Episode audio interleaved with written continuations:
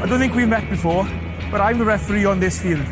If Leinster could offer me five mil a year, I wouldn't go. it is Tommy Moe! Rugby Rugby Weekly. Little reverse pass.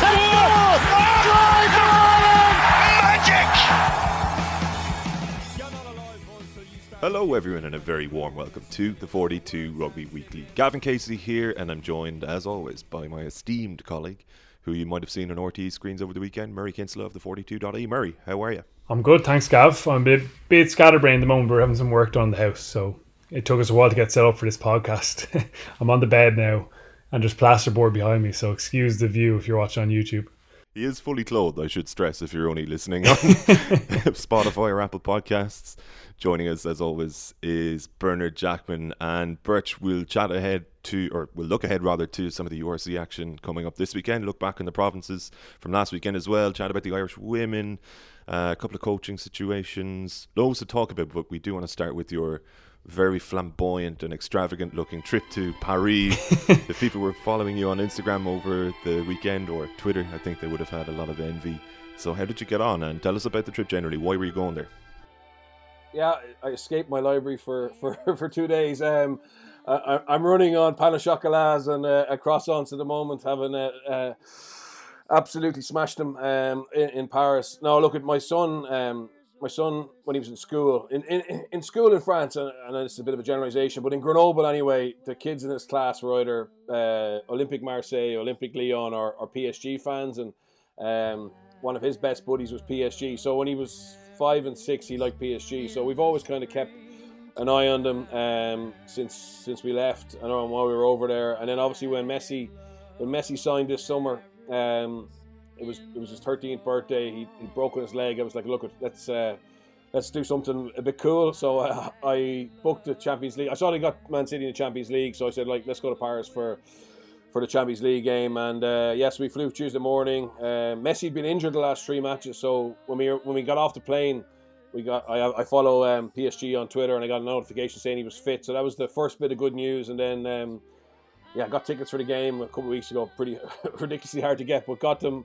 And then um, yeah, went to went to the club shop Tuesday morning. Uh, got a lot, nice nice kit for him, and then uh, the game was just phenomenal. I mean, Parc des Princes. Obviously, Irish rugby fans who are a little bit older will will have been there on dark days for Irish rugby, but it's in a it's in an unbelievably nice uh, area, France. Um, Stade Francais, uh, uh, Stade Jean de Boulogne is, is recited.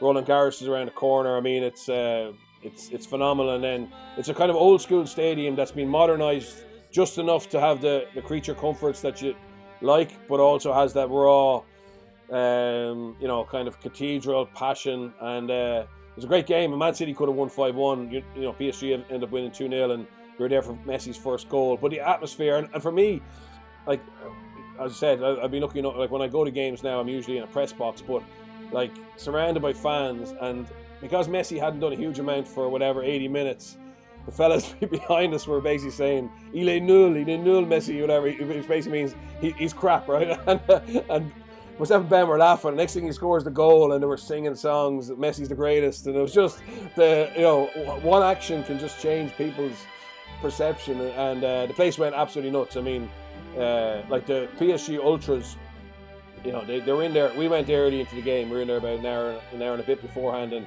they were just in there probably maybe two hours. The gates open, but just going absolutely crazy for the whole you know three hours or whatever, an hour beforehand in the match. It was phenomenal atmosphere. I forgot how good games in France are, to be honest. And I know rugby's not as good as, as, as, as soccer, but the rugby games there, in fairness, can be can be nuts as well. And it was brilliant. It was absolutely amazing.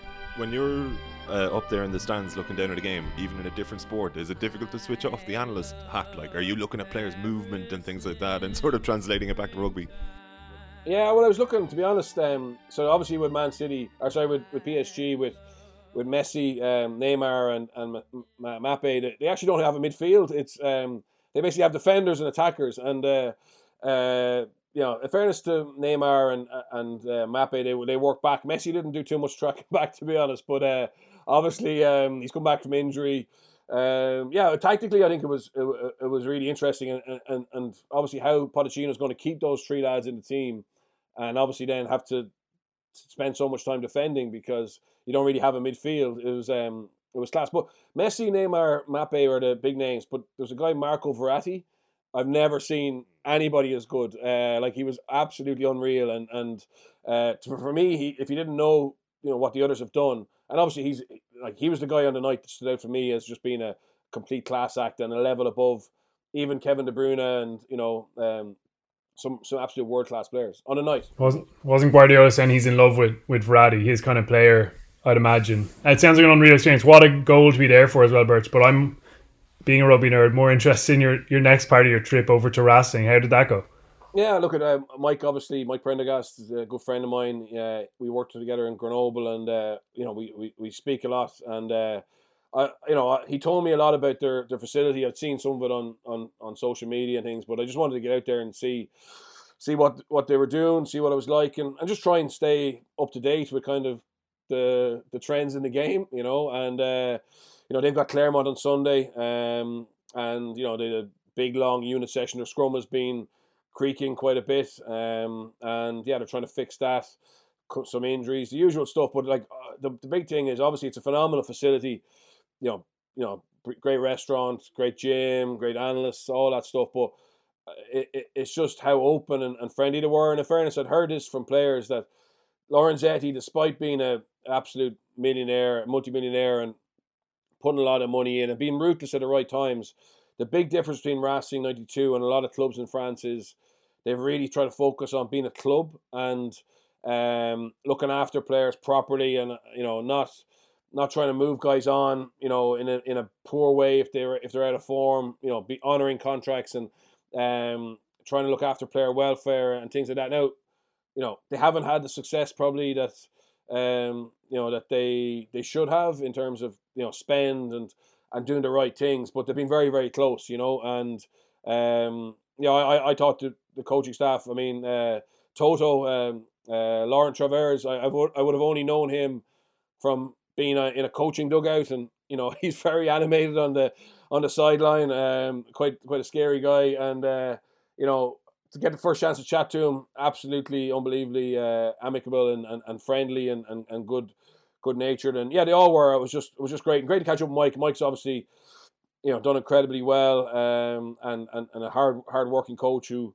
who I'd like to hope, uh, you know, we'll we'll see in Irish in Irish rugby at, at some stage. But yeah, it was just great for my son as well to, you know, to to, to see these players up close, Kurtley Beale and Vakawara, Vakatawa and stuff like that. And uh, yeah, it was a great day. Twenty four hours but um, yeah, well, uh, well used. That's class. I, I'm just imagining somebody fast forwarding too far through the intro of this podcast and hearing us say Marco Verratti is better than Kevin De Bruyne and thinking they're having some oh, sort sorry, of neurological event. I, am not an expert, but on, on that 90 minutes, uh, for me, he was. Oh, no, I just, I, I mean purely because we are speaking about soccer.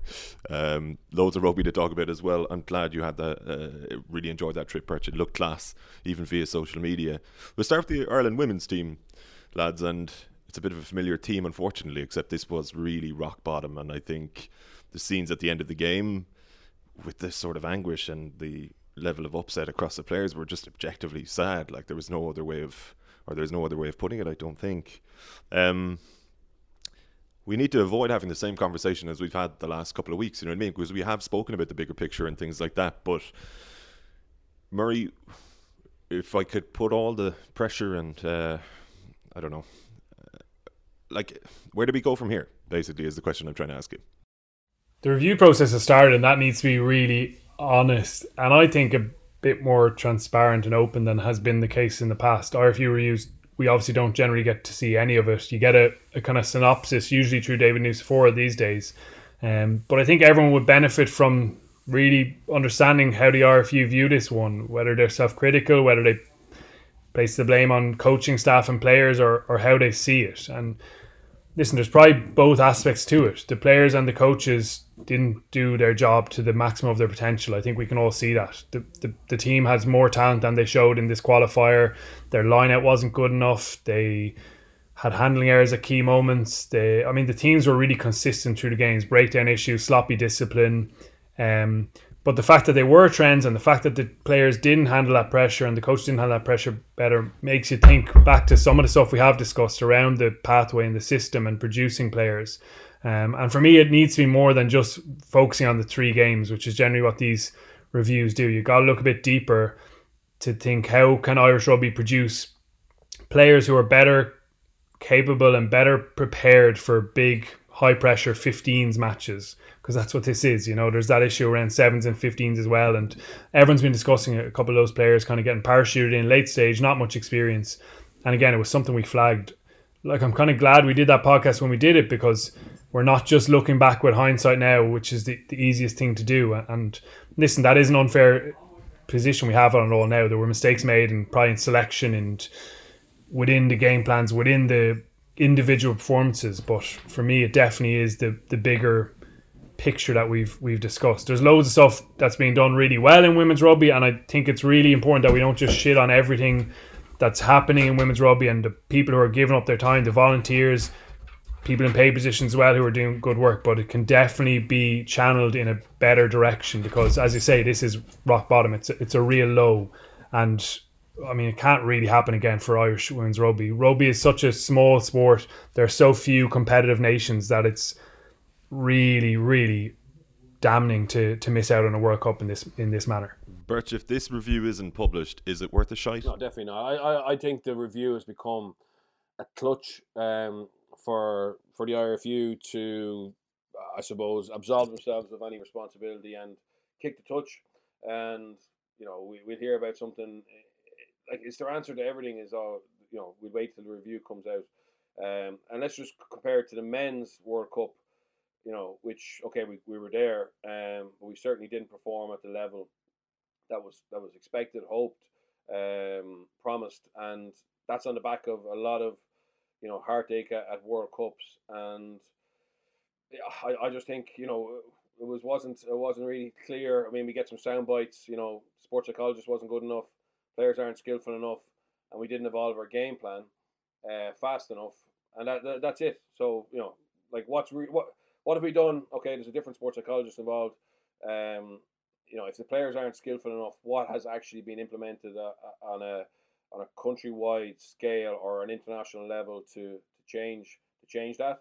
Um, and what's happened with our young players, etc., etc. And then game plan, you know, uh, is our game plan cutting edge at the moment?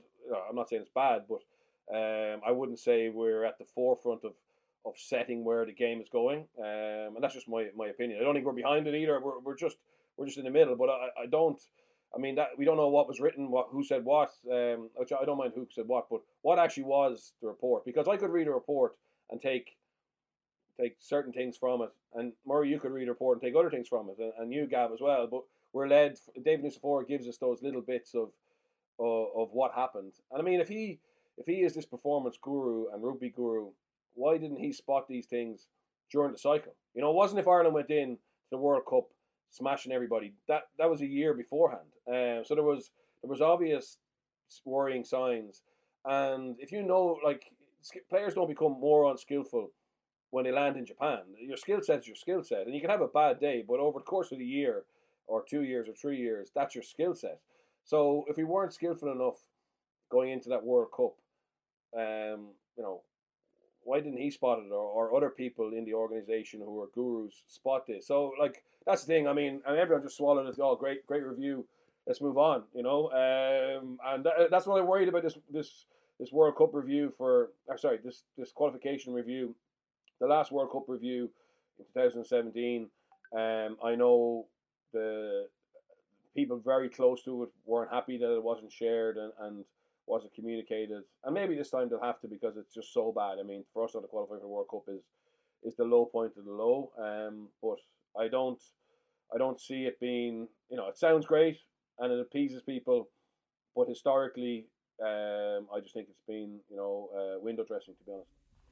One thing I'd love to see, Gav, sorry, in terms of looking at possible solutions, and this is there's so many aspects to it. Obviously, it's not just a quick fix. There's not going to be one switch flicked. I, I, would love to see the potential of the domestic game. Obviously, the AIL being the the pinnacle of that, really harnessed, and the attitude towards it being really positive. Because, in my opinion, and from people I speak to, there's almost a bit of a dismissiveness of the the league from the high performance unit above it with the IRFU and, and the Ireland national team and, and saying, oh, it's not a good enough testing ground for our players make it that. Like don't don't just sit there and think, oh, it's not good enough to produce the best players. We need them in camp all the time. That's the only place they're going to learn.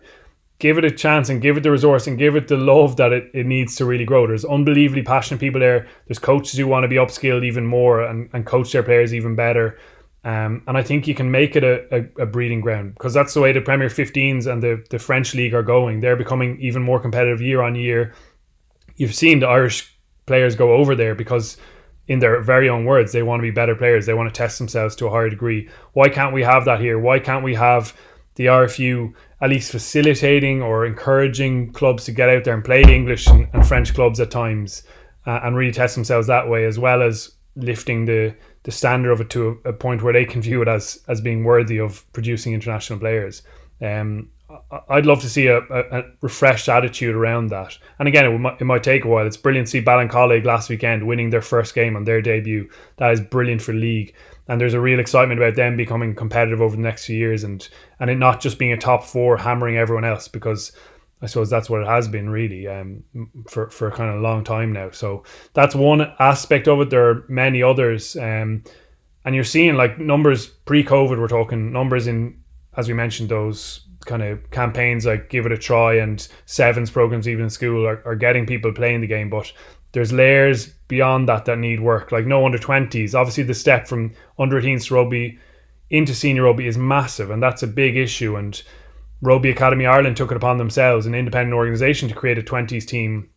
That was last year, wasn't it? And and the IRFU basically said, "Good luck to you. We're, we're not going to stand in your way." But could they be part of that, and could they encourage it a little bit more? Obviously, money is part of it, but I don't think it takes a huge spend. Maybe just a freshening of the attitude, and, and obviously adding a little bit of resource there as well. But it's for me kind of underneath the the national team there. You'd get the sense as well, Birch, that even say the top four clubs in the women's AIL or those teams that are traditionally in contention for that. Like, even you just see some of the clubs kind of liking certain tweets and things.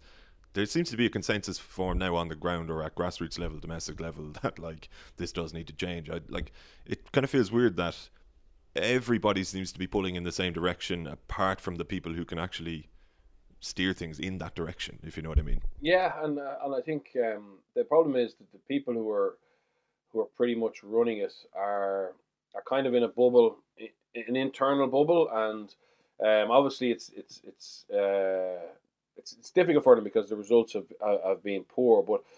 I don't see it all being con- being connected, and, and um, I do think it's probably it has reached the bottom point.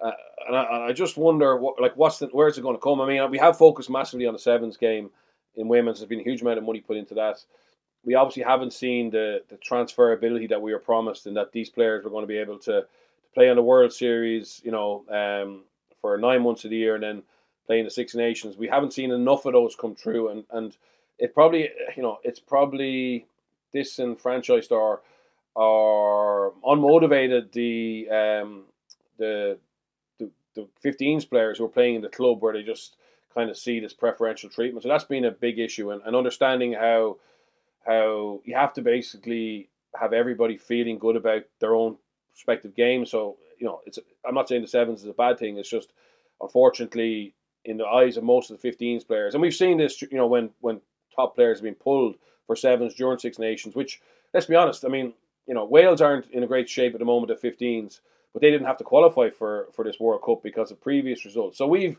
we've gradually let it decline. But just going back to my thing about a review, um, I mean, England, England uh, did a review after a very poor Six Nations. Let's not forget Eddie Jones got them to a World Cup final and, and their success in, in the in the Six Nations leading up to that. If we had got to World Cup final, Joe Schmidt would have a freedom of the city. You know what I mean?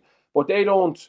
High performance isn't about looking back at what, what teams did in the in the past. It's actually where are we now? And they published that review. And Eddie Jones is, has now key uh, accountables that he needs to fulfill. He had to change his staff um, because of feedback from players, etc. But it was very open and transparent. And Eddie Jones, one of the best coaches in the world, didn't throw his toys out of pram and said, "Oh, I don't want to be have this level of scrutiny." He understands that that's high performance. Even you know, Stuart Lancaster and Leinster, I know they win most weeks, but they they review their performance in the same manner that uh, they do whether they win or lose, and and they they're hard on each other, hard on themselves, and at 12 o'clock on a Monday, they have this term called sumo, shut up, move on. You know, so like that's that's what high performance is about. It's about actually finding out the nitty gritty of what's working, what's not working, not being afraid to actually say, yeah, we messed up there, agreeing what the next plan is, and then actually implementing that and understanding that regularly you're going to have to look back and go,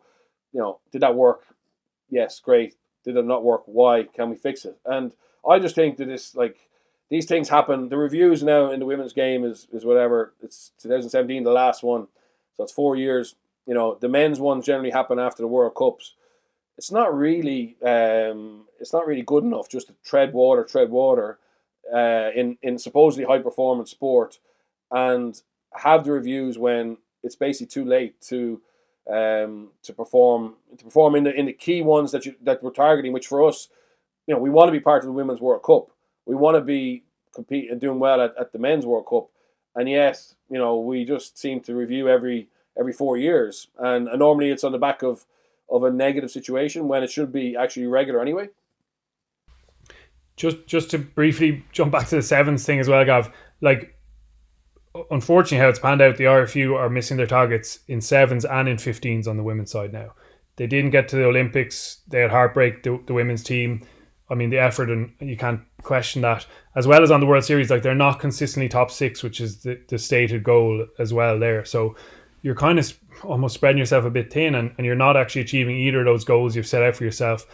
And like, I'm a big fan of sevens. I love watching it. I really engage with it, but I don't think that's the case with most rugby fans, even really in Ireland, and certainly not the wider public. Like it hasn't been the so far, it hasn't been the big attention grabber that Nucifora and Anthony Eddy, who's the director of women's and sevens rugby, that's his remit that they envisaged. And and as we've mentioned, maybe it's not the smooth transition that they envisaged either. So that's definitely something that needs to be part of the review. I'm not saying rip it all up and, and start again, but you definitely have to consider how that's working or as the results would suggest, not quite working at the moment. That's another part of it, definitely. There's been a lot of talk um, and criticism of the IRFU committee and the gender imbalance, um, and I understand that you know it's it's it's very one sided towards towards male, but I, I don't think I don't think that necessarily should be reason why um, the women's game isn't isn't performing. I mean, uh, you know, you can be male and female and actually care male or female and care about it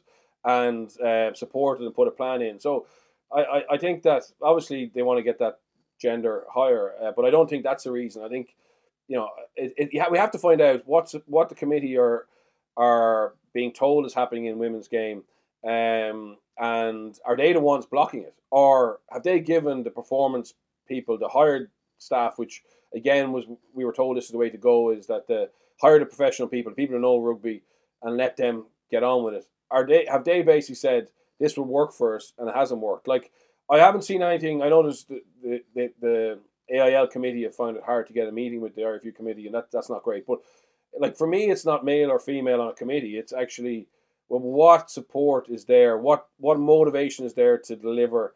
Um, you know, a vibrant game, and why isn't it happening? And it's not so people lose their jobs or like that. It's literally just working out what's happened who's at fault, accept it, make a better plan, and move on. To connect the dots of this conversation and just look at what happened on the pitch, and I know Murray, yourself, and Owen Toolan did so for members on Monday, so we don't necessarily need to get into the nitty gritty of that Scotland defeat uh, necessarily, but there's been, I guess, a consensus formed, or just the general suggestion is that Ireland vastly, like grossly underperformed uh, compared to the actual talent that they have, and that they should be probably swatting away Scotland. They should be beating Italy, who they did beat, and they should be beating Spain. That this squad is probably the best squad in that uh, round robin, for want of a better term. Are we potentially, without meaning to be too harsh, overestimating the quality of some of these players?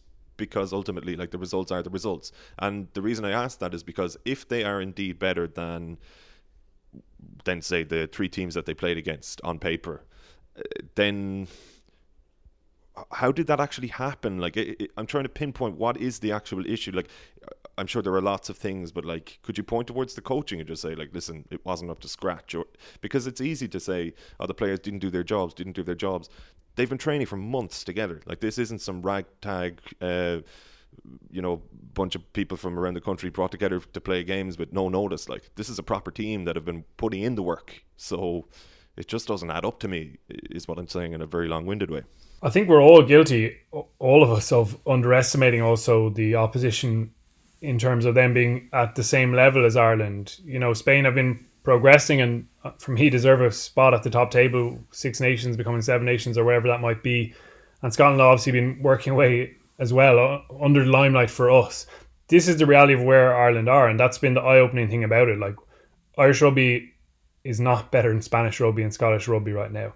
It's kind of hard to say whether Irish rugby has declined drastically or just stood completely still while everyone else has progressed. And I'm kind of leaning towards the the latter part of that. You know, other unions are putting more resource into it. There's more interest than ever. The game is growing at an almighty rate, quicker than men's rugby and Irish rugby just hasn't been able to harness that. Obviously, the home World Cup in 2017 was a disastrous element of that. That was supposed to be the kind of capturing of the imagination and and getting a massive flood of of kind of home support. Instead, it was it was just like left a sour taste, didn't it? It was just uh, acrimonious and and kind of you know, just behind the scenes things weren't right, and and there was no rebound from that. So you know, Irish rugby hasn't been able to step forward, and and yeah, it's been eye opening in that regard. I think we probably have, we had maybe, well, I certainly thought Ireland were favourites going into that competition, but now I think what did I base that on? You know, I, I probably didn't do enough homework, um, and maybe that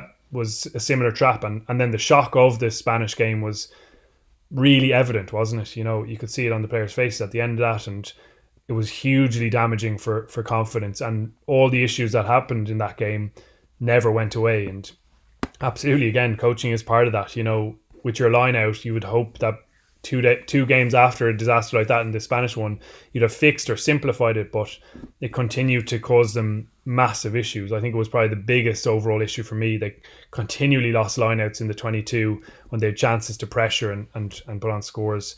Um, and poor tactical decisions, even at what Ireland were five points ahead when they took that quick tap penalty in the second half and and didn't convert, and you think slot over three points there, give yourself a bit of breathing room strategically, uh, and Scotland are probably beaten at that stage, but you, you gave them an in and, and, and away they go. So, yeah, there are absolutely loads. We could get into so much detail nitty gritty, but I don't think the team, while maybe we underestimated the opposition, I don't think they went close to, to their potential, really. And, and that's a familiar trend in, in tournament rugby with Irish teams. So Birch, like, I mean, it is a familiar trend, unfortunately, and the mind almost wanders back to 2007 and the Men's World Cup in a way, where a team is uh, perceived to have underperformed to a huge degree. Do you think Ireland simply underperformed across the board? And like, why did that happen? I know that's a very difficult question to answer, but again, given the work they had put in, given the preparation they had done, or so we're told. Um, on a strategic sort of level, on a coaching level, how does that actually happen across three games? Because Murray, I think you're being a bit harsh in saying you didn't do your homework in uh, seeing Ireland as being favourites for that tournament because they do routinely beat Scotland and Italy. While they're they have improved, Ireland have beaten them very recently. So, okay, Spain were kind of the wild cards. We knew like we knew they were decent, but if you're beating Scotland and Italy, you should be beating Spain as well. Is the reality of it, and they they failed to beat two of these teams, Birch. Yeah, I think there was a drop off in, in what we'd seen in the Six Nations. So I felt we were comfortable, obviously, against Wales, Scotland, and we beat Italy. Even though Italy had a lot of a lot of chances, we beat them quite quite, com- quite comfortably on the score or in the end. And then obviously, you know, I think the biggest issue was we were match shy, so we didn't get games under our belt. There was a false sense of where we were at. So, um, you know, in in the high performance center when at training, you know, our, our second 15 obviously aren't as, as, as good as, as our first 15. So potentially, you know, there wasn't that level of competition at training. Um, we possibly underestimated Spain looking back at the selection um, and, you know, some new caps, etc., which in a World Cup qualifier is probably not the ideal time to, to blood them. Probably left some better players at home. And suddenly you lose to Spain and it just absolutely rocks. You know, I spoke about the difference between self belief and confidence. I felt I felt that um, that Spain def- defeat, as, as things played out, it actually it rocked the the, the, the women's self belief, and, and I thought looking at them pre match, they were very nervous, and I just don't think they could get enough in the tournament, even beating Italy. didn't uh, calm down, calm them down enough to be able to play without that performance anxiety. That I think that that performance anxiety played a part as well in that you know they made errors that are uncharacteristic that that they wouldn't make normally when they're were in a good mind space and, and match fit etc. So I just think it was you know um, a domino effect and it came from it came from that Spanish defeat um, where you know we were match match fitness shy and, and a few selection errors and we just couldn't recover really. Last thing before we move on, Gav, I just wanted to say you know, it's such a sad way for Claire Molloy to go out at the end of her Ireland career. An unbelievably great Irish rugby player um, who had an unbelievably strong skill set, breakdown specialist, skillful on the ball, obviously massive work rate throughout her career. Probably would have wanted to be starting those games and have had more of an influence. You saw when she came off the bench, two jackal turnovers at the breakdown, one clean, one was a penalty and she had a strip in the tackle as well and, and made an impact on the game. Um, a, a, wonderful career, and it's a, obviously not a fitting way for her to go out, but you have to hope that there's going to be more players like that coming down the pipeline and that they will have, I suppose, some of the highs that she had with Irish rugby um, because there were brilliant moments there. It's a long time ago now at this stage, unfortunately, um, but the only way from where they are right now is up. That's the reality of it. Yeah, 74 caps, three World Cups, two Six Nations titles, one talented woman. We wish her well as she steps away. Let's chat URC then, lads. Um, let's start with Connacht. Were you in Cardiff, Birch? I was in Cardiff for, for Connacht. Cardiff, I think, um, I think Cardiff are going to be really good this year. Uh, I think that they um, uh, they've got a nice squad. I think obviously um, bringing back Rhys Priestland, even though he, he got injured, gives him a, a second 10, a, great goal kicker. Apparently, he's, he's been unbelievably influential in, in pre season. Dai Young is there now, so they've got some real strong leadership from the top.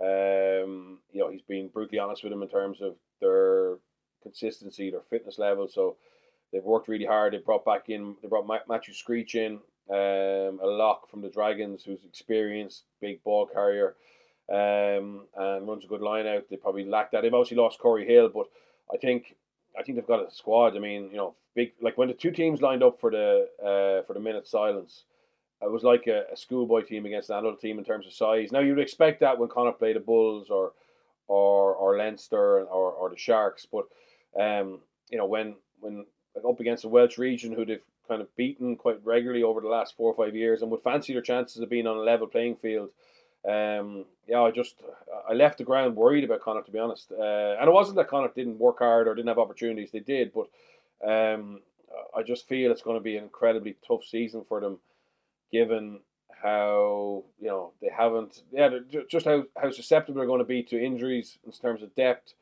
um, in terms of their budget, in terms of um, the fact that the qualification for the U, for the Champions Cup now is, is much more difficult, and will get even more difficult next year when the when the South African teams can qualify.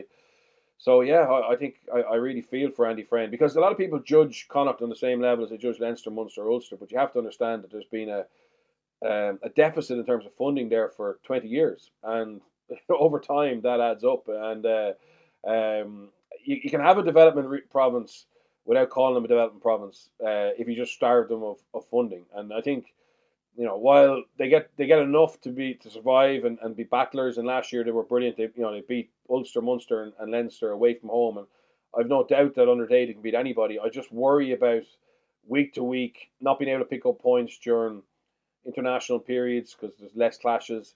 Um, yeah, I, I think I, I'd love to see them be supported, particularly now because because of how the, Pro 14 has changed. Like obviously they're in the European Cup this year, Champions Cup this year so what funding they had historically was enough to do that, and and so the you can't I can't criticize the RFU for that because they've actually achieved, um, you know, achieved probably the the maximum level that they could, and they're in the top the top ta- at the top table. But I wonder, would it not have been smarter to actually give them a little bit more this year, given that the con- the contest they're in is going to be more difficult. Can I just ask you on that, Birch? You wrote about that in the Sindo, and I thought it was a really good piece like how much are you talking about, and what way would that affect what Andy Friend is doing? Well, look, I, so they've been cut ten percent, like all the other provinces have, right? So, um, I would have said if they had not cut them ten percent, um, so whatever that was, whether if they're playing, I don't know what they're playing budget is, is it five and a half million? If they were given that, if they were left with that five five hundred thousand, um, just take that. If they were left with five hundred thousand, I, I I felt that that would give them a, a better crack at actually being able to stabilize this year. So look at this year; they got to play in the European Champions Cup, right? That's going to be incredibly tough, right? And um, and then obviously they got to try and qualify again in a competition which, in theory, and we all hope will be more competitive in a with a structure that is going to be harder to. It's not a straight top eight um, anymore. So um, it's for me. For me, I would have loved just ten percent, uh, or like obviously more than that if you could. But to say, look at Connacht, you're building a new stadium. You know that'll be ready in circa three years, right? We want to have four Irish provinces in um, in the Champions Cup every year. That's what we're about. We want to have four teams at the top table, and we don't care whether South Africans come in um, or how it runs. You know, we're good enough to be better than the Welsh and Scots uh, and South Africans uh, outside of those top th- those four automatic qualification spots.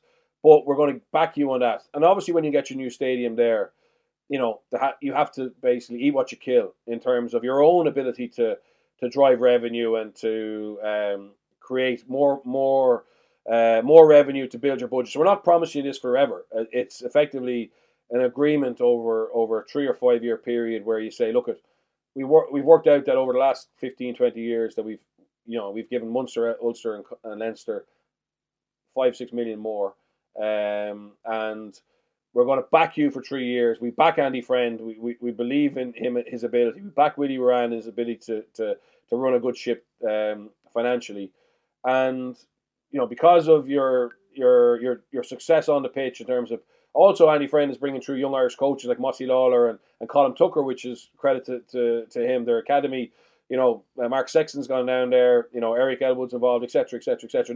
Nigel Carolan and Jimmy Duffy came came through that pathway. So it's not just from a player point of view; it's from a, a coaching point of view as well that they're they're doing good work and they're prudent. Like they don't spend money badly, you know, which you can't say about the other provinces. So I would have just liked to seen. Um, and again, it's not a freebie it's basically giving them more support and they commit to certain outcomes.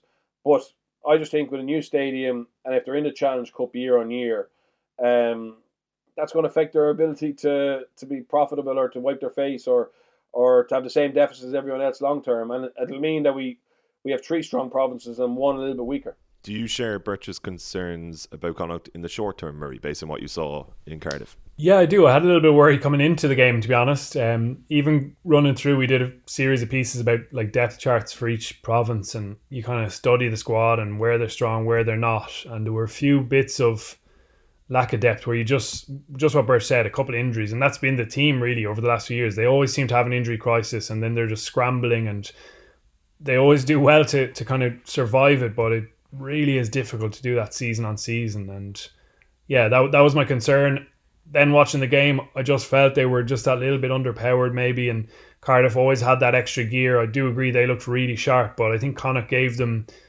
opportunities to, to look sharp. They didn't get a control on the game. They didn't physically get dominant really in, in any aspect of it. And, and I would have a concern around that area. Like the Bulls coming on to tomorrow on Friday, that'll be a really interesting test. And maybe they'll bounce back and absolutely hammer the Bulls physically. I mean, we saw they could do it last season. That Racing match stands out, but it's very hard to do that on a weekly basis when your squad is a little bit depleted or you don't have that depth and the ability to maybe make rotation changes and and, and bring fresh bodies in there that are also big and powerful. So yeah, I do have a slight concern over them. You know, our season preview we mentioned how that competitive um, nature of the, the new format is going to be potentially positive in, in ensuring that the, all the way through the season they have that real focus. But it makes it even harder for them to, to, to qualify into Europe as well. So yeah, I just I just hope that they don't fall away from where they've been. It, it's kind of been a case almost of standing still in, in the last couple of years, and you know Andy Friend mentioned before the season about encapsulating some of the identity of 2016 and, and winning the, the title. It would almost be an even bigger shock if if they were able to do that this season. But you would hope that with their own kind of identity around playing, the the speed and the adaptability that we mentioned that they'll be able to to pick up some of those big wins and probably just be a bit more consistent with their performances as that's been the, the big issue. But slight concerns. It's very early days obviously and we really welcome to see them bounce back against the bulls. Yeah it is incredibly early Connacht against the bulls on friday night. What did you make of the bulls Birch and the south african injection, generally speaking. I was very disappointed with them, to be honest. Um, uh, considering that they've played a, a, full Currie Cup campaign, um, you know, both Leinster and Munster uh, had a, had a very short preseason in terms of games, um, and they, they both blew them away. To be honest, I mean, I know the Sharks got an intercept and a, and a late try, but you know they had. Sorry, uh, look at the Sharks first. The, the Sharks had loads of possession, but really weren't stretching Munster in, in, in, in any meaningful way. And then the Bulls, you know, the Bulls, the, the Josh van der Flier, Flier try after six minutes. I mean, you know, how narrow they were in defence, how poor their scramble was. Like, very, very, very poor. I mean, you know, if if Zebre or um, or, or, you know, or the, or the Kings did that, you know, we'd be just saying, oh, look, at they're just here to um, to make up the numbers, and and um, yeah, I definitely think you know it's a huge game for them. I mean, they go to Connacht, the Bulls go to Connacht on Friday night.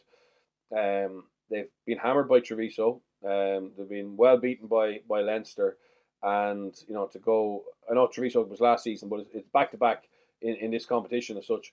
Um, to go to Connacht and, and, and not get a win, um, would be a big blow to them. And, and the Bulls have enough quality, I think, to, to be better than they were on on on uh, on Saturday. So, um, yeah, look, I, I do think they'll they'll all get better, but um, they certainly didn't cover themselves in glory. Either of them um, uh, on, on Saturday evening uh, against against Munster Leinster. They seem to be almost in awe of Leinster, not only on the pitch and maybe not even on the pitch in fairness, but just in terms of some of the comments that came out of the Bulls afterwards, Murray, like waxing lyrical about Leinster's entire setup. It seemed a bit curious for an organization of their own size to be so reverential towards another. You know, almost like, oh, we've so much to learn from these guys. And in reality, it seems as though they do. But that kind of caught me by surprise. I would have had them as sort of like being the same, maybe not size, but having the same stature in the game, if you know what I mean. It's a Jake White masterclass, isn't it? He's setting the expectations low. He's saying he's already gone to the budget stuff. He's talking about French clubs' budgets, actually, I think this week. Uh, just to remind people that he's working with meager resources there. I'd look at their squad and I think they should be much better than they were. Um, and they definitely didn't have any sense of imposing themselves at all, which really surprised me. There were no aggressive tackles. There was no real dust ups. Even their maul got bullied by Leinster. Their line of defence, the, the Leinster line of defence, was really excellent, and, and they dominated them in, in all aspects. On the flip side of it, I do think Leinster were really, really impressive. First game of the season, I thought they didn't show any signs of rust or not having had a, an extensive preseason schedule. They were impressive against Harlequins as well, as Stuart Lancaster pointed out this week in, in the first half in particular in their one preseason game. And they've started really sharply. I think even the ideas around their attack were fresh. Players look excited to be on the pitch and, and enacting some of those ideas they've been working on. Physically, they looked fit and sharp, the likes of Johnny Sexton rolling back the ears a little bit. So they're in a, a really positive place. And they look refreshed and renewed a little bit. I know they've been consistently successful, but they haven't won the, the Champions Cup um, since 2018, and that's going to be a massive one for them this season. Obviously, taking nothing for granted in the URC, hopefully those South African sides will get more competitive. And we saw, I think, promising-ish signs from Edinburgh in their performance. Even Glasgow away to Ulster showed a showed a bit as well. Hopefully, they can be more competitive. But for for Leinster, it is being judged on that European Cup. So I think they'll be renewed and refreshed. Andrew Porter over to Loosehead is obviously a fascinating one, the most interesting selection of them all. And that just points to where they maybe came up short in those big European games against Sarries and La Rochelle. They they kind of pinpointed the tight five power, and now they're going to have a, a front row with Porter, Kelleher, Furlong starting, Cian Healy, Ala'alatoa, and Dan Sheehan, who was a really explosive athlete, potentially coming off the bench. That's very exciting for them. So yeah, Bulls disappointed me definitely, but I thought Leinster were impressive to to start the season that way. What stood out to you? Who stood out to you, Birch, uh, from Leinster's performance? Look, I think Sexton, to be honest, uh, um, Sexton over the two games, Quins and um, Bulls. It's just ridiculous how fresh and uh, energized he is, and how influential he is. It's just the small things um, he does that puts other people into into space. And, and unless you rewatch it back the second time, you know, you just think it's just a catch pass, but um, his timing, his, his ability to, as I said, fix defenders is is phenomenal. His his range of kicking game. Uh, so yeah, he's the the old the old veteran coming back looking sharp. And then I, I love I love Dan Sheehan. Uh, I think Dan Sheehan is going to be um, a brilliant player. That was a big game for him to, to get, you know, starting in the first game of the season in the Viva. And um, yeah, he just looks like he's he, he's going. Him and Kelleher over the next ten years, I think, are going to have ding dong battles, and they're both they're both top. Well, King Keller's or Ron Kelleher's proven to be, you know, top end. Um, obviously went to South Africa uh, with the Lions, but I think Sheehan Sheehan is going to be um, a really interesting player to watch. And I know some of my friends uh, in, in South Africa were texting me saying, "Who's this Dan Sheehan guy?" You know, which um, which is interesting because uh, like you know they it's hard to impress some of them and. They were they were blown away by him uh, as well. So look, they were all looking great. Nick Van der Flier was, was class, but just those two for me uh, probably stood out.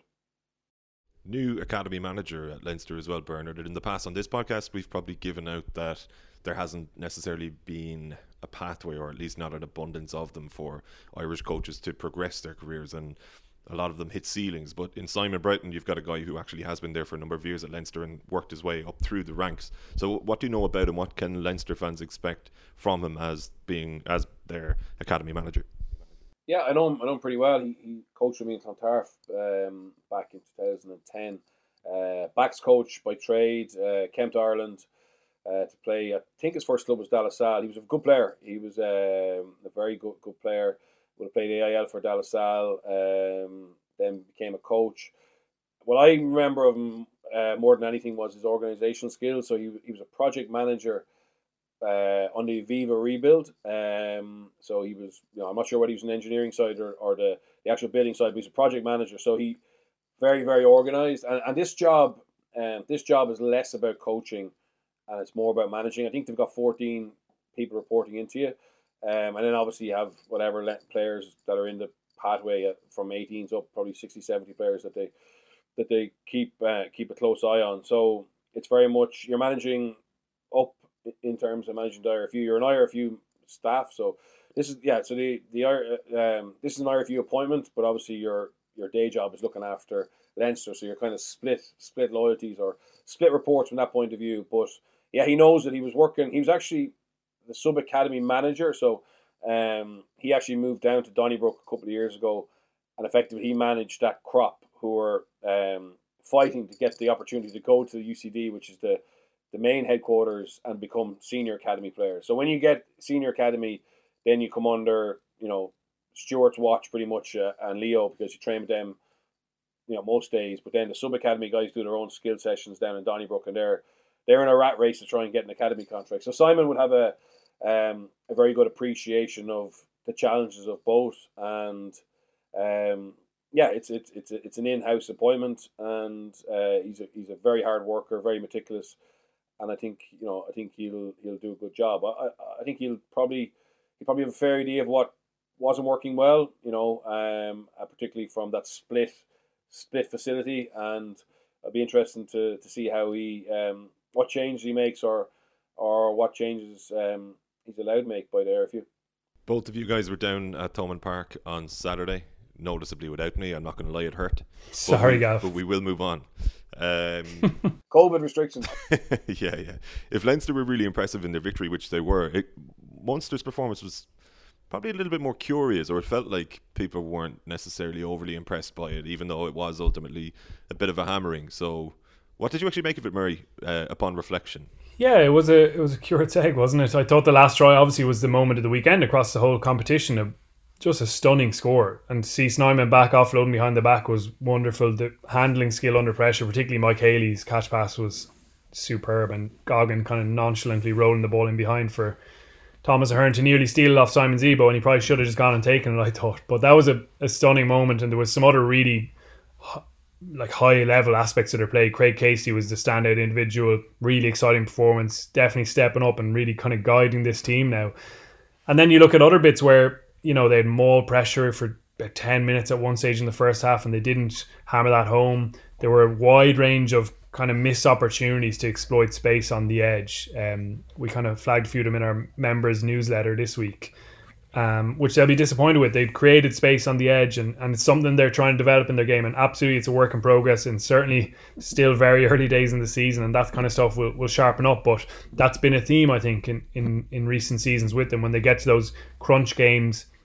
and you literally get one, maybe two opportunities on the edge, you've got to be ultra clinical. And they missed quite a few of them in, in this game. So they'll be frustrated with that aspect of it as well. But this was much more like, for me, a, kind of first performance of the season. Lots there that was promising and really exciting. And even the age profile of the squad and, and guys like Casey and Coombes really kind of starting to take over, as, as Peter O'Mahony said after, is really positive. But loads there for them to just get a bit more polished and a bit more clinical with as well.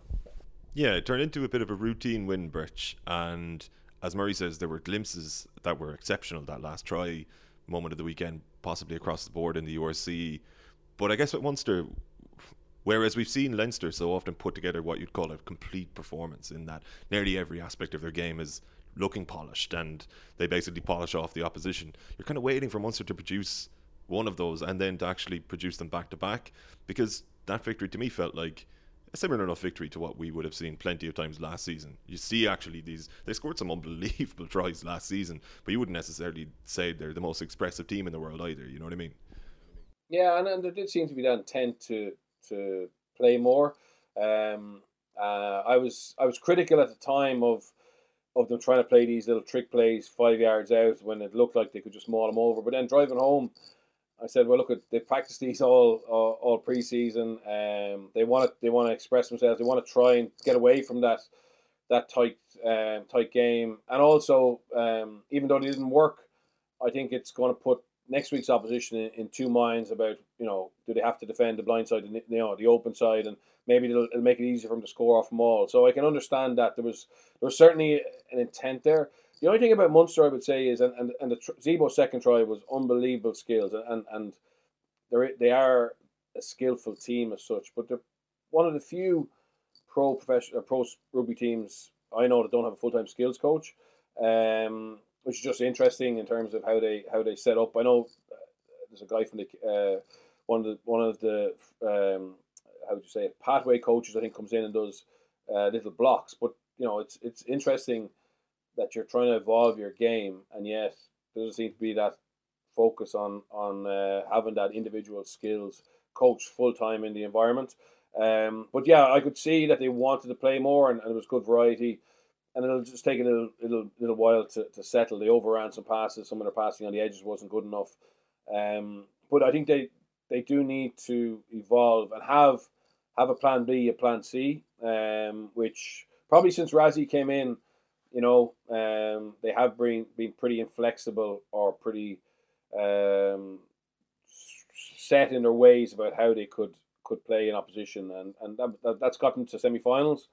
Um, you would think, given you know, given probably the, the power deficit they're going to have against certain teams, they may need to have uh, certainly a second way of playing. And I thought you could see that that ambition to try and create that was certainly there. So um, yeah, work in progress for sure. Um, Casey was was was class, and uh, you know Zebo Zebo's going to score tries, and and Coombes is going to score tries. So they've suddenly got two players with firepower, um, which can make the difference in big games. Snyman back as well is going to be like a new new signing for them. So um, definitely positive.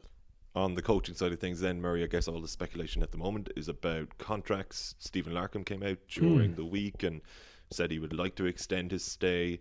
Van Graan a little bit more mysterious. I mean, he doesn't tend to speak much anyway, or, or actually uh, omit much information. But um, what do you imagine is going to happen there across the board, really? It, sounds like they're the kind of wheels are in motion there with, with the entire coaching staff, and that those discussions have begun and, and are taking place, and that definitely, as as Larkham indicated, there's an interest on their side in, in staying. For being honest, kind of coming in towards this season, you think Van Graan's into last year of his contract. This might be the kind of natural conclusion of it anyway. But from Munster's point of view, a massive thing has been trying to get stability. It's a word they use a lot internally because they haven't had that with their coaching staff. It's obviously been a really changeable element of of the organization. and if you look at high performing organizations, often a lot of them do have a, a huge amount of stability kind of behind the scenes and in their coaching staff and it can take time to to build towards something. That's the question mark I think that supporters will have. Like I, I know for a fact a lot of them will have that. You know, is this project going in the right direction? And and our months are actually making progress? The most recent evidence in a Pro 14 final, it was probably their most disappointing performance of all against against Leinster. Um, So there are those kind of question marks nagging away, but strategically and organizationally, it makes sense to kind of have that year on year development, even if it is incremental or tough for us to see at, at times on the outside. it sounds like Larkham has taken on a, a, good bit more responsibility anyway around the game plan and is, I suppose, de facto head coach with Johan as a, a director of rugby kind of role. Maybe there is space still, as as Bernard mentioned, for a skills coach because I know they were looking for one at one stage and spoke to a couple of people, but nothing ever happened there, and, and that would be a positive addition, I think, to the to the coaching staff. But it certainly sounds like things are moving in the direction of, of them at the moment staying. There's obviously been links with, with Larkham returning back to Australia, but maybe that little bit of media this week was just a nudge they needed to give him exactly that contract he wants. What's your impression of it, Birch? Yeah, I think um, I, I, can see the value and stability uh, for sure. Uh, I, I don't think there should be any real rush to tie them down yet. It's, it's, it's early days, it's September. Um, you know, I think the the biggest black mark for me last year was not winning the Rainbow Cup um, when it was absolutely opened up for them to, to win silverware. Um, and obviously that home defeat to Connacht, um, you know, scuppered the chance of that. But yeah, I can see what the, uh, I can see that there was value in, in having stability. Um, but I'd I'd like I, I think probably it'd be prudent to wait till November December really to see how it's shaping up with with you know the change that's happened with with obviously Johan becoming more upstairs and and, and Larkham being head coach, um, and how how it evolves. I don't think there's any mad rush to there should be any mad rush to, to tie tie them all down yet. Yeah, I, I I completely understand that. Is there a bit of a push then on behalf of say Van Graan's agent, uh, Larkham's agent? Like, how does that whole process work? Because I guess it's easy for Munster to say, let's see how we're getting on in the pool stages of Europe or whatever, and see how this goes until winter. But the lads are getting a bit edgy then as you're moving towards the new year. I'm guessing. Yeah, obviously, as a, as a coach, you want to know where you're going to be next year, the year after. So you'll be getting onto your agent saying, "Look, put put the squeeze on." Um, but having said that, like it, it is quite early. Um, I don't think other clubs, maybe bar going back to Australia, no, clubs in the Northern Hemisphere aren't going to be out there now chasing chasing those coaches for, for a contract in June. They're going to want to see how their own coaches are are going and how things develop. So you know, December, January is generally not considered too late to renegotiate and do a deal that's got six months left to to run. Um, that and that's that's how it works. If you're if you're absolutely smashing it, yeah, maybe clubs a year out go to you and say, look at um, you know, we want to tie you down, or or or, or in the same manner, a clubs come and say, look, we, we're going to change coach, or coach is, is retiring in a year's time, or he's moving on. You know, we want you to be part of it, and obviously you can you can run things or you can oversee our recruitment, etc. Um, you know, while while while that time elapses. But yeah, I, I don't think they're not like it's not. Uh, okay, they're very good coaches on, on paper, very impressive CVs, Larkham's and and Rowntree's and and, and Johans. Um, but also like the, the trophy cabinet is pretty bare as well. And I do, I think Munster need to. You know, the first part of Munster getting better and winning trophies is actually demanding that that actually happens uh, regularly. Um, so just happy being happy being semi finalists for me um, isn't isn't where Munster should be, and I think it's important that they they set their stall out. They have done in terms of bringing in de Allende and Snyman. You know they did when they went and, and got Joey Carbery. Um, uh, they you know it was clear that they wanted to change the um, the dynamic or the pecking order, and I, I don't think you know agents of coaches will have often been told, look, we're not ready to make a decision yet. You know, particularly in the RFU, it, when you're contracted uh, through the RFU, I mean, um, it shouldn't. It's not just the CEO Munster who, who has a say in this. It's also David Nucifora. And we know David Nucifora is a big fan of, of Johan van Graan, so maybe that's maybe that's part of it. I, I, I think Johan is, is a very solid and, and, a very good guy, very solid coach and a very good guy. Uh, so I'm not saying he has to go, but I just don't think they need to decide yet. Yeah, that's fair enough. Never a dull moment with Munster. Not too many dull moments either in Ulster's victory over Glasgow Murray. Was it nine tries, I think, in the end? Uh, so based on what we were saying of Ulster in like our preview show, how did they get on relative to that, to your mind? Yeah, it was a it was a bit of everything in there. It was wild stuff, and it was it was quite Ulster to be honest. Um, at times they were in position to kind of drive it home and have a comfortable last 20 minutes, but it certainly wasn't the case. Glasgow were kind of pounding their try line right at the end, and, and they did show their resolve to hold on. As I mentioned earlier, I thought Glasgow showed signs of promise. Obviously, Nigel Carolan is the attack coach there, and will have enjoyed some of their stuff. They have some good young players. Um, Rory Darge, the the back row was excellent, and Tuipulotu in the centre, a new signing, was really good. He's Scotland qualified, excellent on both sides of the ball. Ulster, yeah, they'll be frustrated that in what is a kind of team with them, they didn't make it a little bit more comfortable, having been in a, a, a good position. There was a lot of the kind of first aid jitters there and and hiccups around set piece and stuff and timing being slightly off that they'll hope to iron out a bit. But again, loads of excitement there. Nathan Doak got 50 minutes after John Cooney's injury, which is a concern. Obviously, he's had that scan this week and they'll hope for good news in that front. But without obviously, you know, being blindingly good, Doak showed his promise and his ability to step up and have the head for that kind of occasion. And, and he's a really exciting talent with, with Will Addison kind of ha- gifting him a bit of a try. Um, he blocked down and, and offloaded, show his skill level as well. So yeah, loads of promising signs. Stuart McCloskey was excellent as always for, for them, and um, Mick Carney got off the, the bench. I thought so. Yeah, there was there was bits and pieces there that were really pleasing for Ulster, but they've got to get better at that control of games. You know, when they've got the momentum, shutting the game down, if that's the, the right thing to do, or or or vice versa if they're if they're trying to get back into it, having that ability to lift tempo as we know they can. So definitely um, a, real first day performance from them. Yeah, not too dissimilar to Munster's performance, I suppose, Birch. And Dan McFarland will be happy enough with that in the sense that you get the win, look good in spells, like vast spells, but then still have plenty to talk about on Monday where you need to improve for the weekend afterwards.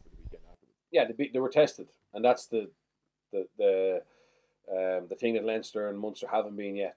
So I think from 100% agree with you. Dan will be happy. They, they got the ideal result. Um, they got a chance to have to fight for every inch, as Dan says, at the end to defend their line, but yet put put together some some really good rugby and some some necessary fixes that's gonna that exposed you know where they're at defensively, uh, which is fine. I mean, you know, they Jared Payne is a very good defense defense coach, but at least they got tested, broken and now there's an opportunity this week to to fix that, and they should be a better team um, for it. And that's that's exactly what you want in this league. You want matches that you are testing, you're learning, and and um, Ulster managed to, to win and learn, which is which is ideal.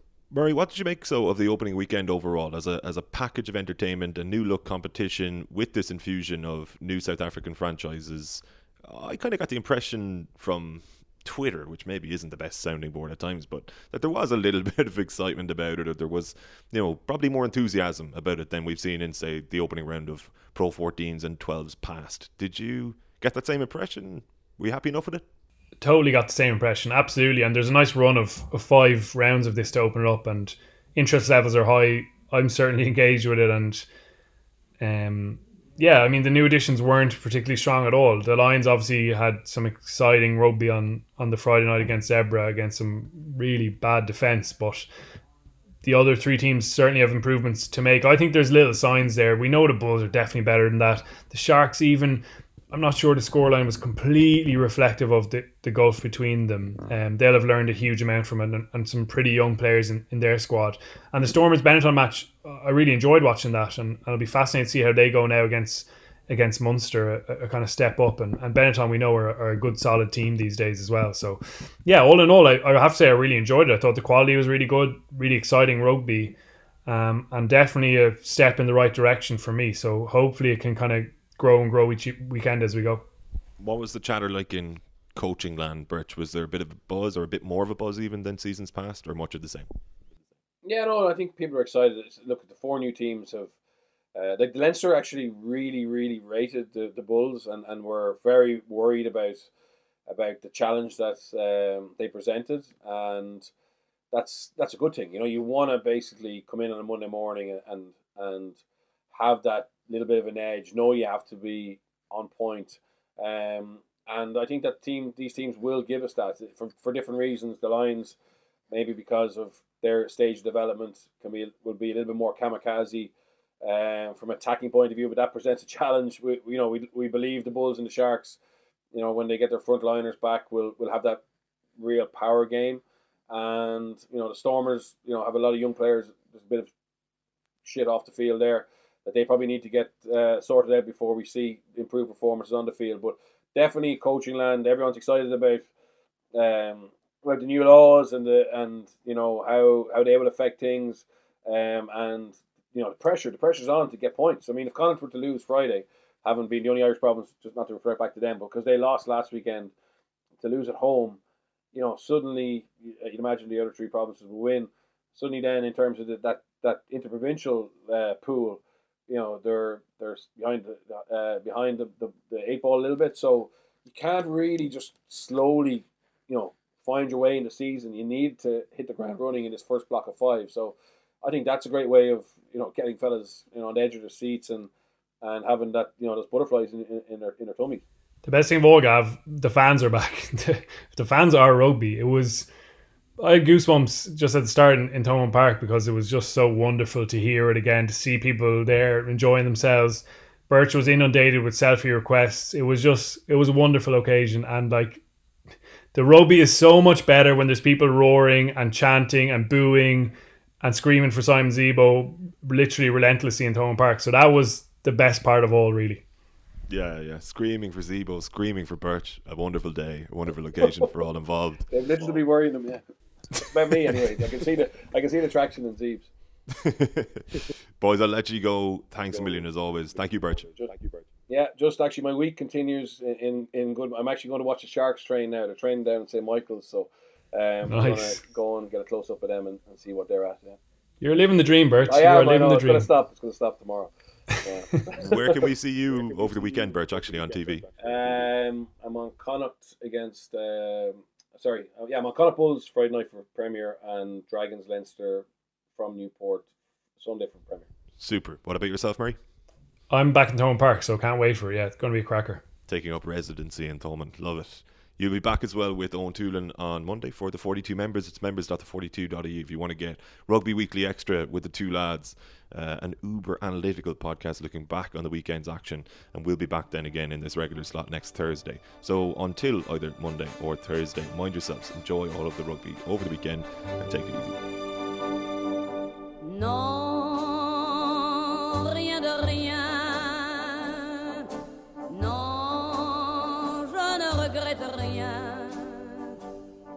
ni la bien.